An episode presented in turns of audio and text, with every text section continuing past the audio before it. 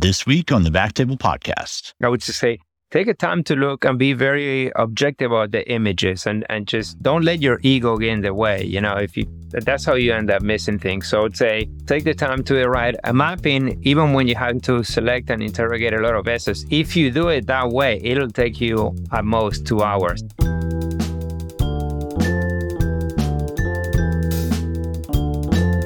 Ladies and gentlemen, welcome to the Backtable Podcast. If you're a new listener, welcome. For all of our regular listeners, welcome back and thank you for listening. You can find all previous episodes of the podcast on iTunes, Spotify, or our website, which is backtable.com. Very easy to remember. Subscribe to the show, leave us a review, or reach out to us on social media. Now, a quick word from our sponsor. TheraSphere Y90 glass microspheres is the only FDA approved Y90 treatment for HCC allowing personalized and flexible dosing. An efficient and powerful HCC therapy, TheraSphere safely delivers predictable, targeted, high dose radiation with proven patient outcomes, preserving future treatment options while minimizing the side effects. TheraSphere has over 20 years of success in HCC treatment and is backed by significant investments in clinical evidence with more than 100,000 patient treatments globally, and has the support you need to efficiently treat. Calculate your dose with confidence using Simplicity Y90, personalized dosimetry software developed exclusively for TheraSphere. Visualize prospective dose distribution and assess the absorbed dose delivered to give you optimal versatility and control. Durable outcomes, safe, reproducible results. Learn more at therasphere.com. And now back to the show. This is part two of a two part series we're going to pick this conversation up that we began with Doctors Gimenez and Sandow. We're talking about Y90 and the HCC program at Ochsner. So enjoy the podcast. All right. So the patients move through clinic and you guys have settled on intraarterial therapy. I'll leave it up to you guys how you want to split it. Like, I'd like to talk about radiation segmentectomy, but also like what patients end up with like lobar treatment and how you choose between those two. Like, is there a number cutoff, a volume cutoff. I mean, it's a big topic, but I'll kind of let you guys chew on it. I'll take the rad seg when that's the easier one. I'm joking. yeah. You know, we were talking about the outline before we before we got to it, and um, you know, we we got to the the bullet point that said lobar treatment, and we both both looked at each other and said, "What is that?" We we typically don't do that. we're not saying that there's not a place for it uh, or it's inappropriate. It's just that you know, in our practice, we tend to select everything out and go after every little feeder for the tumor. Uh, so sometimes that's four or five different vials. It's a lot of cone beam CT. We not just looked at our data, but published data. We know that uh, what's important is not the grade or the amount of radiation, but the amount of liver you're putting that radiation on. So if you put in that's when it comes to adverse events, I think you're trying to say. Yeah. So, you know, we try to keep our volume small. Uh, we select everything out, and um, that's our philosophy. And that's what's worked for us the best, you know. And sometimes, in order to be able to achieve that, yeah, we have to use a combination of ablation and Y90, uh, depending on size and location, all these other things. Tyler, what would you add? Well, I would say we try to make everyone a RadSeg candidate, even if it's a multifocal disease that has tumors and say you have four or five tumors. We will try, we, we honestly will try to make you a RadSeg candidate. And so we might not all do all the deliveries in one setting. We might split them up, do two on one, one day and maybe three on another day.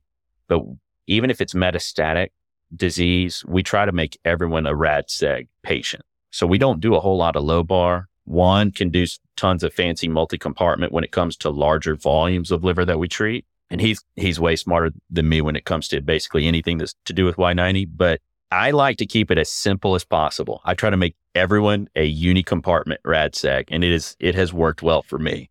All right. So this is actually one of the really core principles that I kind of wanted to get at. And I don't want to like gloss over it and you just say, oh, okay, everyone we try and make into a RadSeg. There are a lot of practices out there, advanced practices that are not like that. Can you kind of talk about how you got here? What are the challenges involved in like trying to get into all these feeders? How long do mappings take? You know, like just the nuts and bolts of actually like making this a reality. Well, so we have something called the sphere conundrum, but you told me that you were going to cut me off if I talk about it for too long. And so I I, I tried. I thought I took that out of the so, like. So I have like the the outline that I send you guys and the outline that I make for myself. I guess I left it in there. But well, no, so I got the sphere conundrum, and I can blast. I can I can dig deep down into a hole. It's, if you give me three minutes, five minutes, maybe I can probably. Let's hear it. I'll let's do it. hear it. Uh, Do you want to do it now? I mean, we can. Yeah, let's do it. All right. Perfect timing. Should we do this now, one, or is this a is there a better uh, just time? doing that. You touch based on that because it, it'll explain everything as far as our philosophy. I can take it on the back end and answer your question about length of mapping because it, it's not as long as you would think it is. Right. Okay. All right. So Juan will go through our technique, and I think that's important. But let me. So I think we have to understand at the most granular level why Y90 works. And so Y90 works because beta decay results in a release of high energy electrons, and that essentially becomes microscopic bullets. And that's what damages tumor DNA. Now you damage tumor DNA one of two ways. You either create a double stranded break. If you get that, that's the that's the headshot, right? That's going to kill them instantaneously. Alternatively, you get a bunch of body hits, right? Single stranded DNA hits. Well, some DNA can fix those. So you have to accumulate multiple single stranded hits or multiple body hits to kill a tumor cell. Now, most people would agree that one cc of tumor contains about a billion tumor cells. So you need either a billion perfect hits or some higher multiple of that to kill a billion cells. Y90 is a game of statistics. So the goal is to get your activity up. And this is why Legacy was so successful if you compare it to everything else. So Legacy showed that you had higher rates of CPN with doses greater than 400 gray. And that's different than what people used to think of when we were talking about 190 or 200 gray, right? What the difference with Legacy was the activity was doubled, right? So you have more bullets are released essentially. So then it becomes a concept, or I guess now let's say, let's look at sphere activity and dose. So if we talk about a TheraSphere sphere, like a microsphere that was delivered at week one Friday at noon. So I guess that's six days after calibration. That sphere Mhm. is 1175. The mean activity of that sphere is 1175 becquerel. You compare that to a sphere that has much less energy, like a 168 sphere, something that would be delivered on the very, very back end of a TheraSphere model. So week two Friday or a 168 sphere is a flex three. All right. So an 1175 becquerel sphere will undergo approximately 330 million decays in one week. Now, a 168 becquerel sphere will undergo 47 million decays in a week. That's a difference of a quarter of a billion decays, right? So it's a massive difference in the amount of bullets that are released. All right. We know space is limited. So if there's already a billion tumor cells in one ml of tissue, do I want to pack particles in there until they're in enough space, or do I want to make sure activity is in there to do what it needs to do?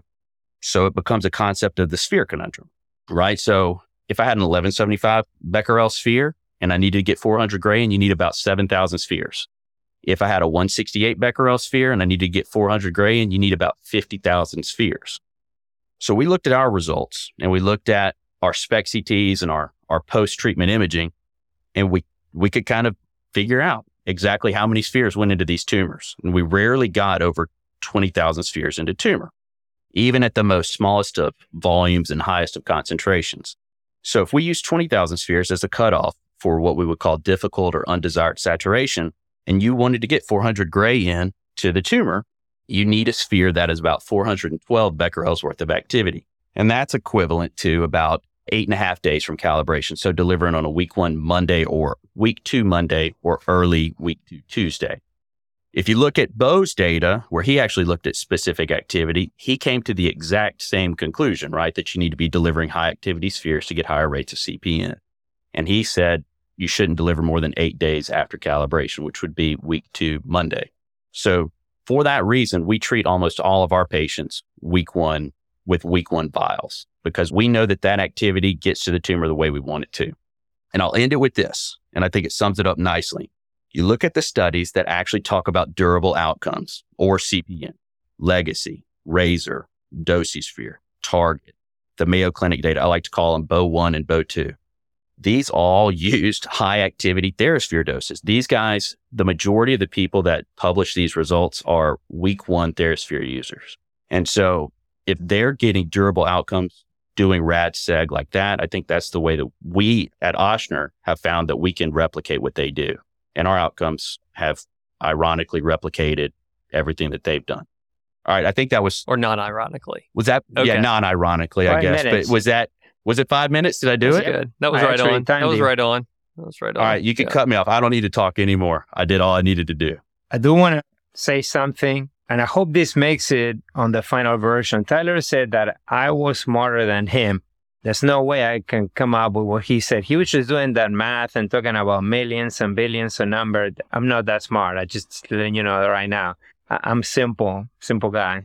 We'll make sure it gets in there, Juan. All right, can Juan, can you kind of digest some of that and talk about how the sphere conundrum ultimately leads to how you guys approach? I guess like the the take home is hotter spheres, week one dosing, and what you've already said is that you select out for individual feeders, and and so you're trying to do rad segs. But just talk like expound on that a little bit. So Tyler said high specific activity matters. We do believe that. The only way to do that is to treat as close to day of calibration, which is on a Sunday, as you can. The problem with that is with increased specific activity, your dose goes up too.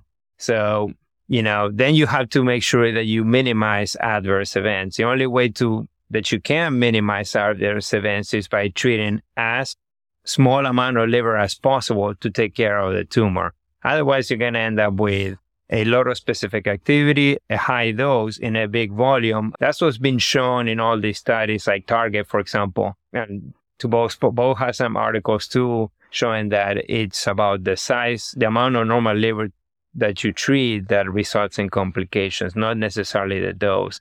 So when you put all of that together, then you're basically left out. It's like, we need activity, we need dose, we got to stay safe. The only way to achieve all those three is by getting as selective as you can. So then you have to go fish this, all these little vessels out, you know, to a point as to you got to do all these things. Your mapping has to take five hours. Uh, we boiled down our technique literally, and it's not ours. There's three papers that pretty much summarize everything that we do. And it's not my idea. So, like I said, I'm not that smart, but I'm a great copycat. But uh, no, for real. So one of them is uh, Ron Gava's paper. There's an ACR, NSM, and uh, Society of Nuclear Medicine consensus paper. And then there are the consensus guidelines for dosimetry that the most updated one are from 2022. Uh, so basically, those three papers together is what we use. Mapping is simple. If you just think what the purpose of the mapping is, then you can understand what is it that you need to do to get it right. So basically, the purpose of a mapping is to identify all tumor feeders, vessels that are going outside the liver, any potential extrahepatic supply. So with that being said, literally ours is a protocol. So you have to always restart by reviewing your imaging, try to identify any variant anatomy, then stick to it. Power runs, key. No matter how strong you are, you're not going to be able to inject 5 for 30. You can't do that. So power runs, start with a celiac, uh, if needed, do an SMA, and then go from big to small, either common or proper hepatic. Do we do this for absolutely every treatment? Now, if you only have left-sided tumors, yeah, just go into the left. If it's only right, right. If you have somebody between, you know, segment four, segments five, eight, you have to interrogate both the left and the right because invariably you will have feeders from both. And then. Cone beam CT is the mainstay of our practice. So, and again, it's the same concept.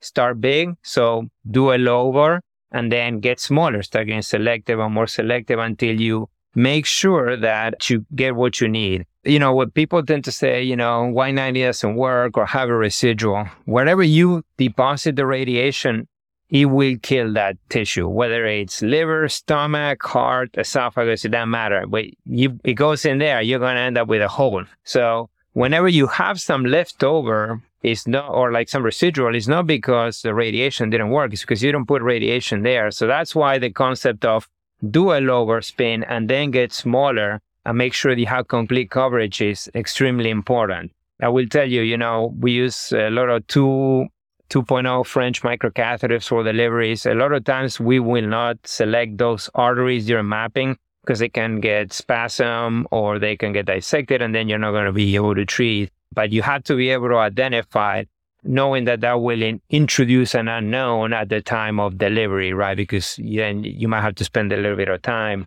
But then identify everything. Uh, you know, you may have bilobar disease. Take the time to do it and, and, and just follow that big to small approach, right? So if you're on the right lobe, start with the right, come in on the right, anterior division, posterior division, five, eight, you know, six, seven, and beam all of those things and get smaller. And, and then I would just say, take a time to look and be very objective about the images and, and just not, don't let your ego get in the way. You know, if you, that's how you end up missing things. So I would say, take the time to write a mapping, even when you have to select and interrogate a lot of vessels. If you do it that way, it'll take you at most two hours. Now, when a mapping takes four to five hours, and when you do the complete opposite, so when you say, oh, there's a lesion in segment two, I'm going to go to segment two, and then you don't see anything. So then you start backtracking and backtracking, and basically you end up higher radiation doses, more time, more spins, more more of everything. So start big and go small. Saves you time.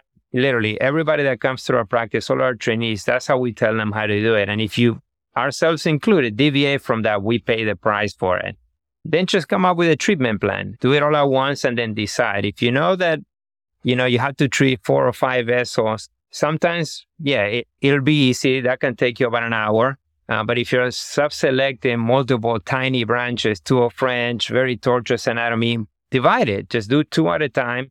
Don't get mentally exhausted and then give up. So just do two bring them back two weeks later, do the other two, and then just get your imaging. So we've learned from our own mistakes. I said our technique has evolved significantly since we first started doing this.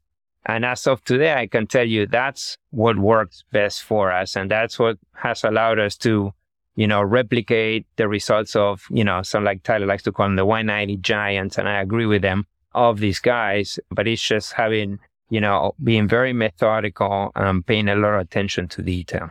So there's like a lot of questions that I wanted to dig in on that. But one of the things that strikes me is complete coverage of tumor. So if you're going and subselecting each vessel, like the way I kind of think about it, like when ablation is you want to hit the tumor, you also want to hit the margins around the tumor. Is that a consideration? Like whenever you're treating? Yeah, you'll always have a you'll always have a margin, right? It's and like uh, I would say ablation, uh, which you can get very, you know, just to a tumor and ablate that space if you want. If you think of, you know, vascular territories, they're always going to be like angiosomes, that's a term Bo likes to use, and triangular in shape, right? So you're always going to have a little bit of a margin.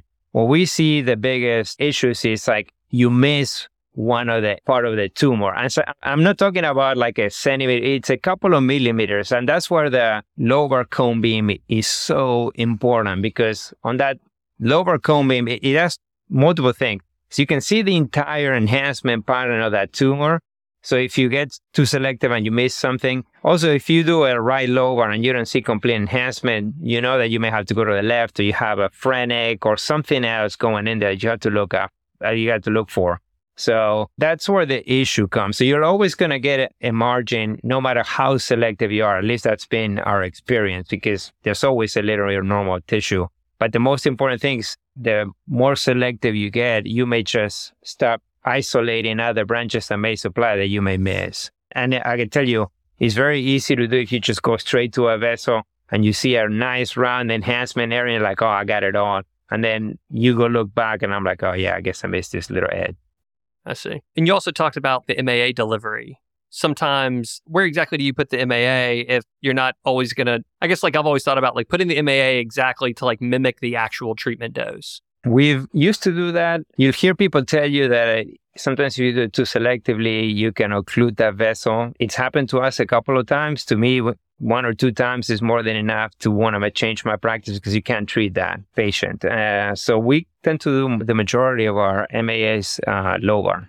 And uh, in that way, you just get a good understanding of everything and uh, you avoid any potential occlusion. Well, so the caveat I would add to that, where we talk about MAA, is and Juan does this much better than anyone. But whenever it comes to multi compartment, when we do a multi compartment or partition dosimetry, I think we'll if we're going to treat a larger volume, that's where we care if that MAA is actually delivered close. Because sometimes, not all the time, but sometimes MAA will behave like you would expect the particle to behave. And if it does, you have a, a great way to kind of anticipate how your dose will be delivered. So when we're planning to do multi-compartment, which again is a rare part of our practice, or at least mine, if we plan to do multi-compartment, we care where the MAA gets delivered. We might de- deliver it in a division or in a, a large portion of a segment. But otherwise, if it's just going to be a uni lobar segment or a uni compartment segmentectomy, it's going to be a, a lobar delivery or low bar MAA.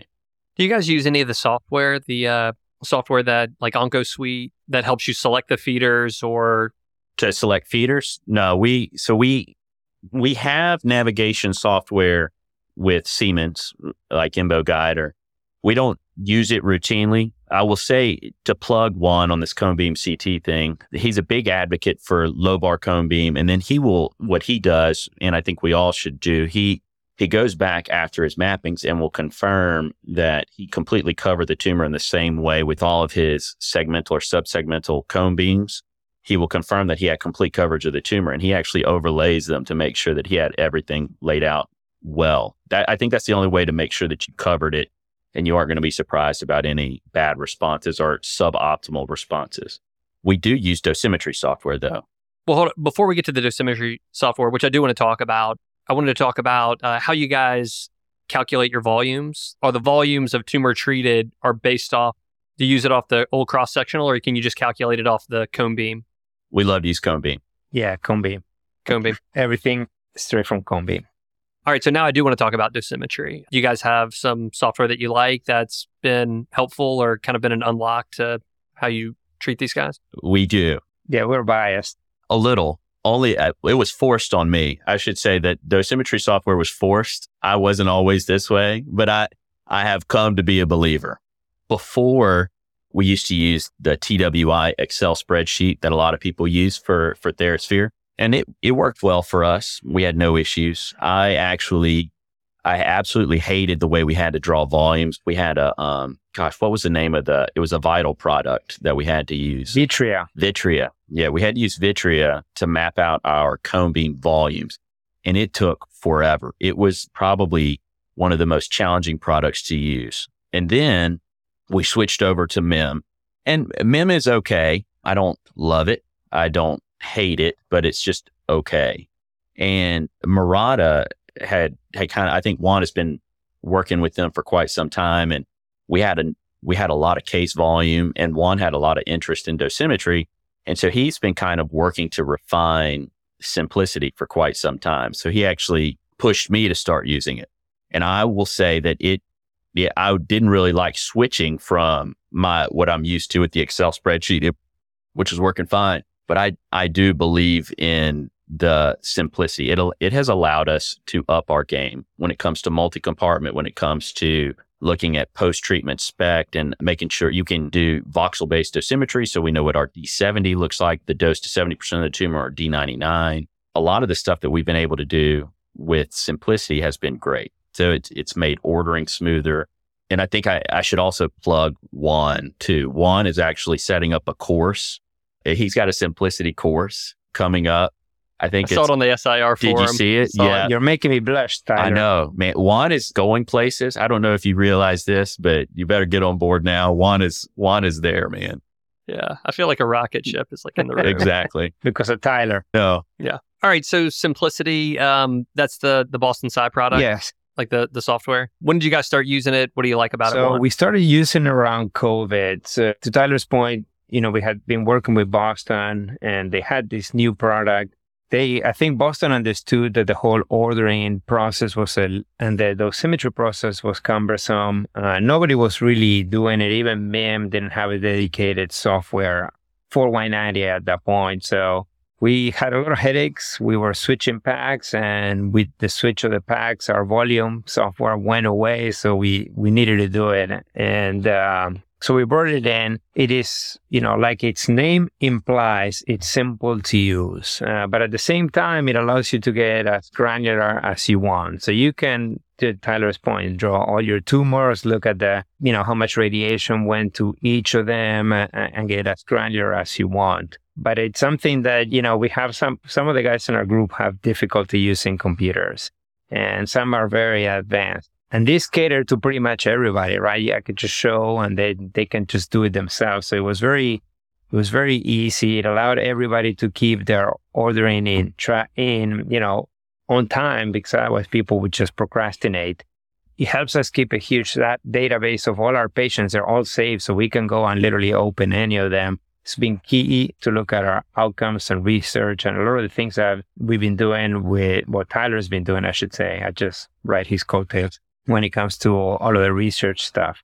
But yeah, it's simple. Uh, we have four or five vial cases routinely. I would say if we get uh, one patient with one vial, that's like unheard of. So, you know, when you're ordering multiple vials to be able to understand how much you're going to send to the lungs, how much you're putting into the liver, the percentage of the liver that you're treating, uh, that makes it very simple. And to Tyler's point, MIM works. It's just that I don't, there's this thing about MIM that they like to make it a little bit complex and it's unintuitive in my opinion. I, I, was not able to figure it out. So, and now all the nuclear medicine guys love MIM. So, uh, more power to them. So, what do you guys use Simplicity for as far as Tyler, you mentioned you guys do SPECTs on the back end after treatments to look at dose and, and where it's gone? Yeah, we so we use we do SPECTs after map, SPECT CT after mapping and after delivery. That's the Juan protocol, and he has made sure that at where we do Y90, we do SPECT CT. And I think that's a good thing to do.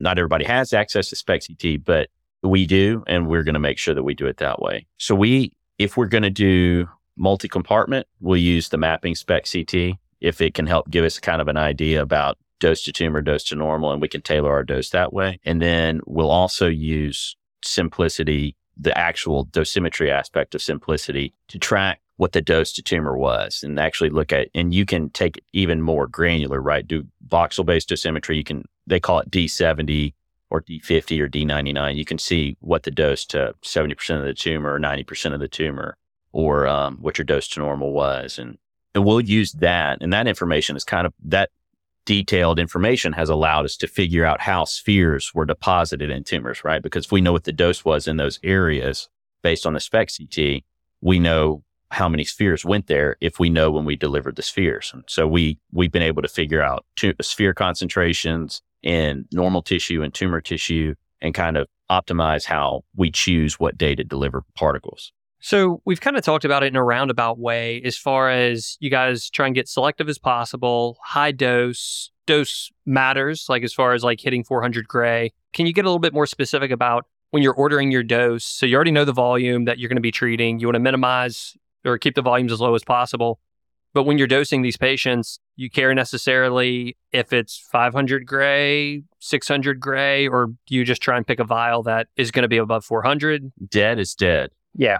And uh, I would say our baseline is 400s. There's a little bit of caveats to that, but you know, we've gone as high as over a thousand gray to perfuse volumes and tumors granted small volumes, right? You know, putting a thousand grain like a three to 400 cc volume, that's dangerous. So small volumes, yeah. And then I guess the biggest caveat that we notice that we, you know, we try to be careful is close to a porta hepatis and that common bile duct because you may get some issues with the bile duct and then you end up with strictures and they need biliary drain. So I would say close to the hilum, be a little bit careful. But if you're peripheral, right there next next to a gallbladder, it doesn't matter. Tyler has a case like he shows all the time, 1200 gray, segment five, that right there next to gallbladder, nothing happened to it. With that next to the colon, next to the stomach. And um, we have not seen any complications from the procedure itself. It's not an issue for transplant, according to our transplant surgeon. We have been told is sometimes if they if you're going to go to resection, not necessarily transplant, there may be some adhesions that may make the operation a little bit more complex. But yeah, we'll just say 400 and then we do follow the the dosing recommendations from the consensus guidelines. So if you look through all of those, and uh, most of this comes from a Dosisphere, they'll tell you that you need to put at least 205 to two more, preferably 250 to 300. So we try to follow that as our, I guess, lower end of radiation. So we cannot get that much into tumor, then we might have to switch to a different modality. But using 200, even close to that porta hepatis uh, region has been safe for us. Okay. So does this mean everyone is week one, Wednesday, Thursday, Friday treatment or virtually? Just about. Now, we will occasionally, uh, you know, so If you're treating really, really small volumes, like let's say if you're only treating 25 mLs worth of volume and you put in a, the smallest file size you can get is a 3 GBq and you're going to put that in 25 mLs worth of tissue, I, that's going to be close to, um, I'm try- I mean, I'm trying to think, spitball. I think it's 1200 gray. And now talking to people, and I, you never know who will be you're talking to about this. 1200 gray can make people nervous, right? Because they just associate gray with like, oh, that's too hot. I'm going to like cook my hands on it or something. Granted, dead is dead, right? If it was going to be dead at 400, it's going to be dead at 1200. Really, dead is dead. And so that I like to come back to that whenever we're talking about radiation delivery, but occasionally, rarely we'll deviate into like a, a week two Monday, especially if it's a small volume and we want to keep our radiation like in the Porta Hepatis region. We want to keep our our actual gray low, like in the 250, 200 range. So we'll deviate a little bit, but I would say again, 90 to 95% of our deliveries are in that week one Wednesday to Friday range. So there's another scenario that I wanted to to get at. Some of what we talked about is like the tumors that you can just dunk all over, like the ones where you can get like and achieve like a 25 ml volume. But what about if like you have like a centrally located, maybe away from the portus, uh, porta hepatis, but big tumor, centrally located, multiple feeders? How do you tackle it? We are cone beam crazy, and this is our team expects us to do cone beams, and we go in there with the anticipation to get. We will cover every possible feeder, and I think there's multiple ways to do this. And I don't disagree with the philosophies. Our practice, we want to make it subsegmentectomy because we know that if we can maximize dose to tumor and limit dose to normal, we have a better opportunity to come back on the back end, right? We, if we don't perfuse the whole liver with dose, even though the majority of it might get sucked up into tumor, we have an opportunity. And an eight, nine centimeter tumor, we might be coming back to retreat them. I think another school of thought is to do a larger volume, knowing that the tumor is going to soak up the majority of the tumor, you can either do a partition or multi compartment dosimetry for it, or you just do a lobar dose, maybe at 200, 150, great, knowing the tumor is going to take a dramatic more amount of those spheres and you, but you're probably going to be coming back. And so I, I, think both ways hold merit, but our practice is we will select every feeder. If it's seven feeders, we'll do it. And that's the detail that I think we like to, to push for because we're competing with Surg-Oncs for cases, right? Like, you know, and I shouldn't say we compete. We, we share cases and we do what's best for patients. But in the real world, surgeon, they're going to take the time to dissect out and, and make sure that they carve a margin on a tumor. And it, those cases might take some time. So I feel like if we're trying to produce the same results as our colleagues in other specialties, we owe it to the patients to spend that much time trying to select this stuff out. So, how about tough locations? Like we talked about centrally located tumors, but what about tumors that are well, wherever they are, they end up like like having some extra hepatic feeders. How do you guys deal with that? So we map them out, and then it goes back to the same. You gotta understand what you're dealing with. How we done extra hepatic? Yes, we done a couple of phrenics, you know, adrenals, even gastric branches, GDA branches. I think Tyler's done splenic branches. The key thing there is just to make sure that you can control where the radiation is going to go so the liver is low that might be one of the instances if we're doing extra hepatic that we may put the MAA there just to be 100% sure that we don't have any any distribution that we may not be able to account for. And then we infuse a little bit slower and we dose a little bit lower. I would just tell you with anything that may be going to a bowel, the number one thing is just to make sure that you're not going to get anything in the bowel. And you can go, you can still go pretty hot you know, with some of the other things that may be going to skin and diaphragm, particularly skin, you have to be careful because you may cause radiation burns and they may end up getting wounds and things like that. I think there's been case reports of people inadvertently uh, putting Y90 into the falciform artery and they end up with like skin burns. So toning it down, making sure that you understand where everything is going to go and try to get selective. You'll see even with some of these phrenic branches that sometimes it'll be one dominant one that'll just go to tumor. So get into that. And I would say treat everything that it's fed by the liver first, just because that's going to be safe. And, and sometimes you'll get a little bit of an expected result from that extra hepatic. Fortunately, you'll see that some of that will respond to treatment and can really explain why, but I've had that happen. So always treat the liver first and then just take the time to analyze. If you're going to hurt skin, taste, maybe you can ablate that component. So be open to other things. But um, But yeah, you can do it. it. It's just you have to pay attention. I would say don't go trying to do that on your first case or your first 10, 20 cases. Maybe give yourself a little bit of time to get comfortable with everything. Get your chutzpah, sure. So, how many vessels do you guys, or is coiling a part, a part of your practice for the mapping part of the procedure? If you're trying to redistribute flow or just exclude like branches that you're not sure if you're going to get reflux into? I would say for reflex purposes, now we if we have to, we'll just get more distal and split doses.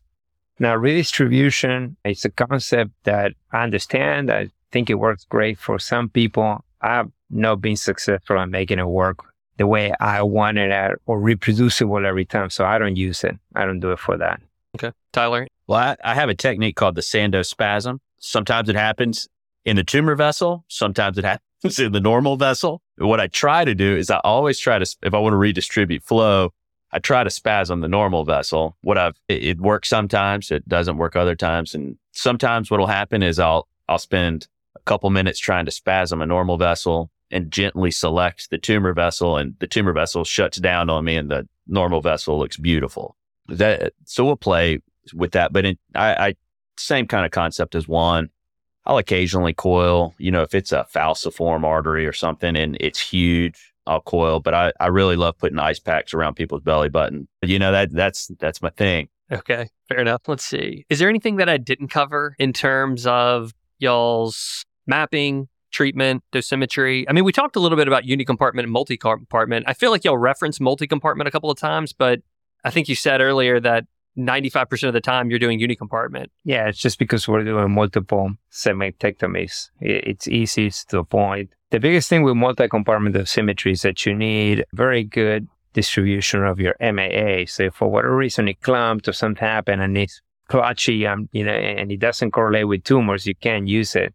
So we just say if we have somebody that has like those BCLCBs with multiple tumors everywhere, and then you're looking at doing a low or a pretty large amount of labor, and you know you may have to come back, then yeah, definitely do a multi-compartment. And rather than dose into tumor, dose into normal parenchyma to stay safe, then that that's when we would use it.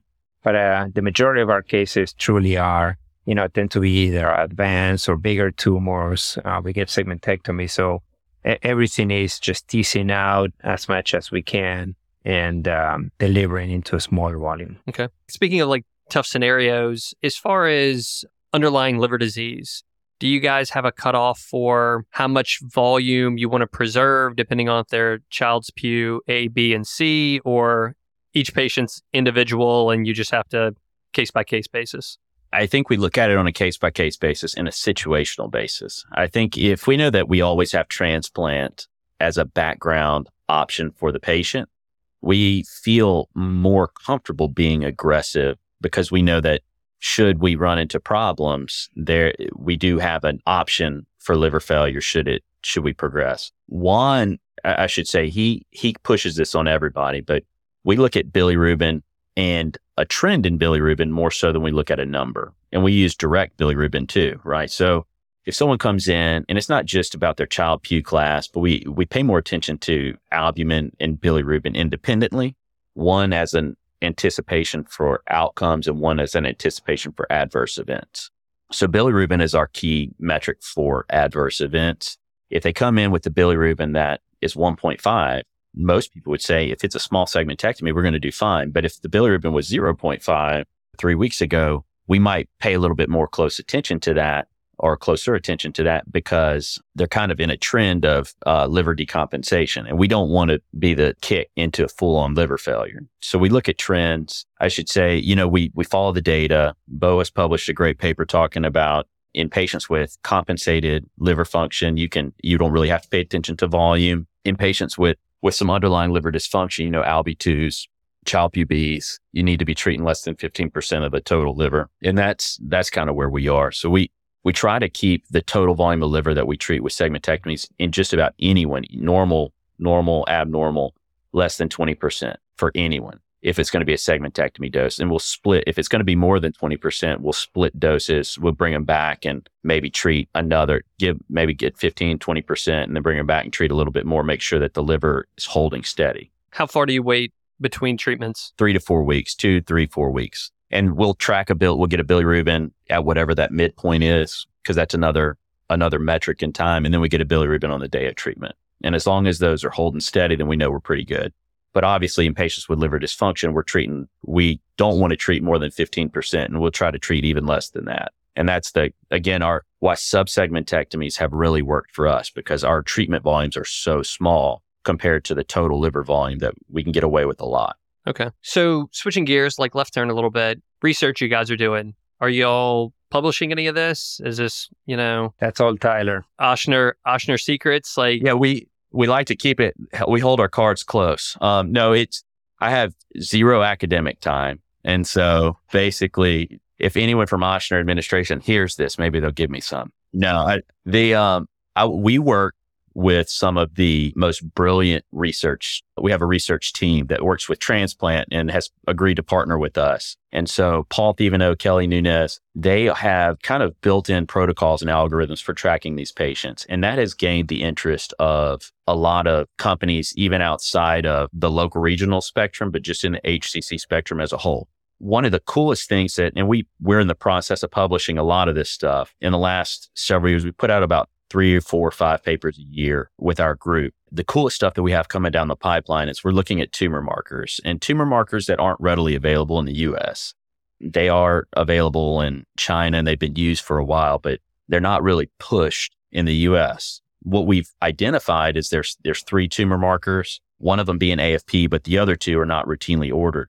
And what we found is that if you have multiple biomarkers that are positive, your tumor tends to behave incredibly aggressive. If you have biomarkers that are negative, you basically could flick the tumor and it's going to die. But if you have three that are positive, you got to throw the kitchen sink at it. And even if you throw the kitchen sink at it, you rarely get on top of it and get control. And so we have Kaplan Meier curves kind of showing how that lays out. And I have never seen Kaplan Meier curves look as, as beautiful as this. I mean, like it literally follows how you. Is a nice Kaplan Meier curve. Yeah, it, I was like shocked. So tumor markers is a big thing.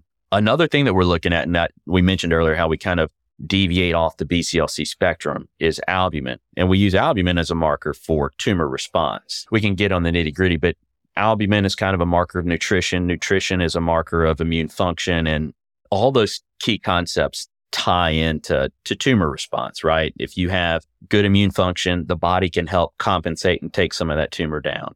So we looked at, we've looked at maybe 500 patients and ideal patients, if you stack apples to apples or even apples to oranges. What we found is that there was an unusual situation with our ablation patients. And so our ablation patients, when they had low albumin, so an albumin 3.4 or less, they tended to have higher rates of recurrence at one year and at two years compared to any other modality, intraarterial, TACE, or Y90. And so we kind of did a deep dive on it. We're like, oh, so the first question you would ask is maybe VJ left and you guys just became bad ablationists, right? Like that, mm-hmm. that would be the first thing you would say, right? He gets involved in this data too. But ironically, if you have an albumin greater than 3.4, you almost have no progression after, after ablation. But with our Y90 population, we have almost no progression at two years or any intraarterial therapy, no progression. And so we are, we're going to study that a little closer now. But for patients that would otherwise be candidates for ablation, if you have an albumin less than 3.4, we're actually choosing to treat those patients with Y90 because of the results that we've seen over the last several years with, with the ablation patients. Very nice. Is there anything like I didn't bring up that like I, that I glossed over as far as like the the Ochsner way for treating HCC that was kind of a gaff? Like, is there anything that we need to go back and cover? I think there's, you know, we could talk about combination. Combination therapies. Our oncologist, in combination with systemic too. I think um, Oh, okay. if we can partner up, two heads are better than one. So we try to, especially for those infiltrative tumors or those huge eight centimeter, nine centimeter tumors, tumors that might not make it to transplant are certainly going to sit on the, the wait list for a long time. We try to get oncology involved readily. And we actually refer patients to oncology just as they would refer patients to us. It's a shared partnership in outcomes. And I find that if we combine our treatments, we tend to have incredible results. Are the oncologists asking for biopsies or they'll still treat LIRAD four or five? No, our, our oncologist, uh, if it meets imaging criteria for HCC and the AFP is elevated, or even if the AFP is elevated or not, But if it meets imaging criteria for HCC, they are comfortable going for systemic immunotherapy too. I shouldn't just say systemic; it's immunotherapy. Okay. Yeah. So actually, that was my next question. Are they actually getting like sorafenib, or is it mostly they're getting immunotherapy? So it's immunotherapy. We will either do the stride regimen or atezo-bev. And it, you know, if we're going to treat with Y90, we're going to hold the bev, the Avastin, or if it's stride, we'll, we'll try to go, go. But we tend to do, we'll map and treat while they're on immuno. Anecdotally, I think we tend to see immunotherapy responses after the second cycle. So within one month of starting immunotherapy because they're biweekly. So by the, by two cycles, you should, you probably will see what immunotherapy is going to do but uh, Y90 has either been used to clean up what residual we see with immuno, or we'll we'll hit it first and let immuno kind of be there to sit and hold it. So get a great response and no progression. Very cool. Juan, anything else that I didn't talk about? No, I think you did a pretty good job. Covered pretty much everything. I'm glad Tyler brought up that uh, systemic combo aspect of our practice because it's grown a lot over the last couple of years. And the one thing I want to let people know is like, typically you think of your multidisciplinary conferences. We don't think about them this way, but you may think that the more players you have, the less chance of getting referrals and things like that. Ultimately, what we realize is the more people that you have on all your multidisciplinary conferences, you capture, end up capturing more patients. And Otherwise, you're going to get patients that you may not have the best option for, but because you didn't have maybe an oncologist or a surgical oncologist or a transplant surgeon as part of your team, you may not be able to refer to them. It has allowed us literally to all work together. And, you know, sometimes they'll get resection and we come back and do lobectomies or we'll do, eh, you know, embolization. Same thing to Tyler's point, working with oncology at the same time or coming after them or them coming after us as patients progress, sometimes it's been extremely helpful and our results as a team have gotten better. That's good. Anything you guys are excited about as far as like things that are coming down the pipeline or things that are y'all doing with your practice, whether it's HCC or, or something else that you want to talk about? Final thoughts. You didn't put that one on the outline. Now I got to think about it. no, I didn't, man. It's got to be some kind of spontaneity. I, I, think we're starting to see uh, we're starting to see segmentectomy play a role as an ablative modality for metastatic disease. And I think we always used to think of Y90 as a lobar only treatment for metastatic disease, right? Whether it be trying to control multifocal or microscopic disease that you couldn't see. And I, at least what I'm seeing is that the paradigm seems to be shifting. There seems to be more of a push for us surgeons, anyone to be more aggressive in controlling tumor burden especially inside the liver. So we're using the segmentectomy, the segmentectomy game to our advantage. We'll do multiple subsegmentectomies for multiple metastatic tumors, kind of applying the same concept among the sphere conundrum thing to our practice. And I think that's going to be, I think we're going to start to see Y90 reemerge as a treatment for metastatic disease but it's going to be Y90 as a ablative modality, similar to what you see with microwave ablation or RFA when it comes to treating metastatic tumors. I'm a little bit more of a geek, so I'm more into technology and things like that. And, uh, you know, what I would like to see or I'm, I'm excited about is how augmented reality AR are going to play an like a role not, not after the fact or before the fact, but as you're like mapping this patient, you know, all the opportunities. And I just look at Apple's new, I guess, headset, the Vision Pro. I think of all of the things you can do with that while you are in the suite and all the processing power, analyzing all these images. It can be, it can help not just us but it can also help level out the field amongst people that may not necessarily do as many of us. Like if you have something kind of guiding you as you go through, helping you understand the images as you acquire them, I think that could be huge. That's, uh, I would just say that's what I would like to see. That's what I'm getting excited about. Have you guys been seeing anything or talking to anyone who's doing Y90 for organs outside of the liver? Is that in the horizon for you guys by any chance? Yes, not necessarily for Tyler or I, but as you know, they have a trial going on for GBM and one of our partners, Paul Glada, who does mainly neuro-IR, is getting involved with that. And I think some of the preliminary results for that have been very promising. And I think that would be great. I know there's another trial looking at prostate, but I'm not very familiar with that. And there could be other applications, right? I think this is what we should borrow. You know, a lot, a lot of times people see what we're doing and they try to like apply their techniques to what we do. This is what we should like mainly radiation oncology. We should do the same, right? Everything that they radiate, we should be able to go after. And I think if you look at it that way, soft tissue sarcomas, uh, a bunch of other things, you know, lung, I think there's an interesting lung, but I think we, we should be applying it the same way. Is Paul Galata like the nicest guy? Every time I talk to him, Oh, 100%. super nice dude. Like he, Yeah. he, I didn't know he if it was doesn't have a like, bad bone in his body. charade. He's got, he's got some of the worst nice dude. jokes that you would ever hear, but not a bad bone. I disagree. body. I like his jokes. Not a bad bone. Just no funny bone. All right. To our audience, thank you for listening. If you enjoyed the show, please check out the show notes. We're going to try and include links to the articles that we referenced. Those are going to be found at www.backtable.com.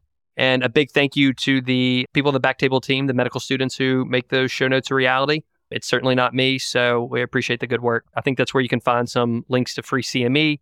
Last thing, new show, Backtable MSK with Jacob Fleming. If you like the intro music, please let Jacob know. It's all original, written and composed by the good Dr. Fleming. For those others, inter- or for everyone else interested in supporting the show, like, subscribe, and share the podcast on social media. Or if you're an old person, just tell somebody about it. Good old fashioned word of mouth is very helpful as we continue to build this community that wraps things up. We'll see you next time on the podcast. Thank you so much for listening. If you haven't already, make sure to subscribe, rate the podcast five stars, and share with a friend. If you have any questions or comments, direct message us at at underscore backtable on Instagram, Twitter, or LinkedIn. Backtable is produced and hosted by myself, Aaron Fritz, and co-hosts Chris Beck, Sabeen Dhand. Michael Barraza. and Ally Baheti. Our audio team is led by Kieran Gannon, with support from Josh McWhirter. Aaron Bowles, Nick Shellcross. Josh Spencer. Design and digital marketing led by Brian Schmitz. Social media and PR by Ann Dang. Manisha Naganathanahalli, And Manveer Singh Sabri. Administrative support provided by Jamila Kinnebrew. Intro and extra music is Ripperoo by Skeptic Moon. Find us on Spotify or at local live music venues in New Orleans, Louisiana. Thanks again for listening.